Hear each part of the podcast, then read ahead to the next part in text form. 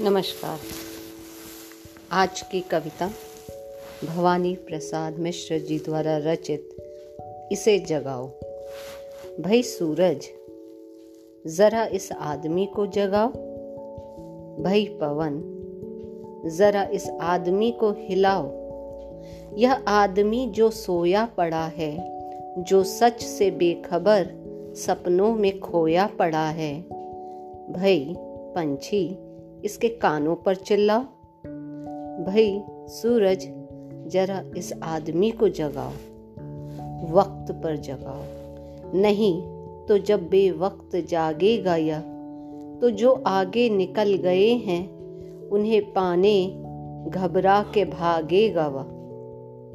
घबरा के भागना अलग है। क्षिप्र गति अलग है। क्षिप्र तो वह है जो सही क्षण में सजग है, सूरज इसे जगाओ, पवन इसे हिलाओ, पंछी इसके कानों पर चिल्लाओ।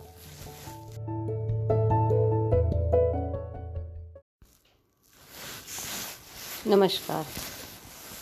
आज की कविता भवानी प्रसाद मिश्र जी द्वारा रचित, इसे जगाओ। भाई सूरज ज़रा इस आदमी को जगाओ।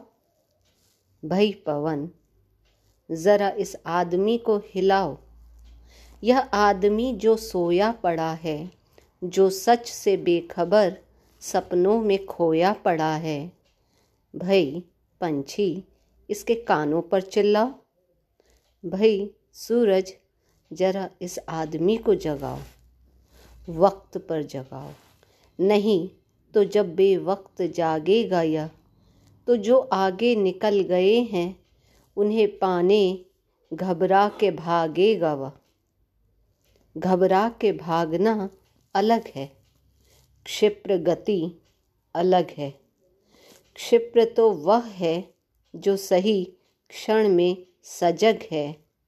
सूरज, इसे जगाओ, पवन, इसे हिलाओ, पंछी। इसके कानों पर चिल्लाओ।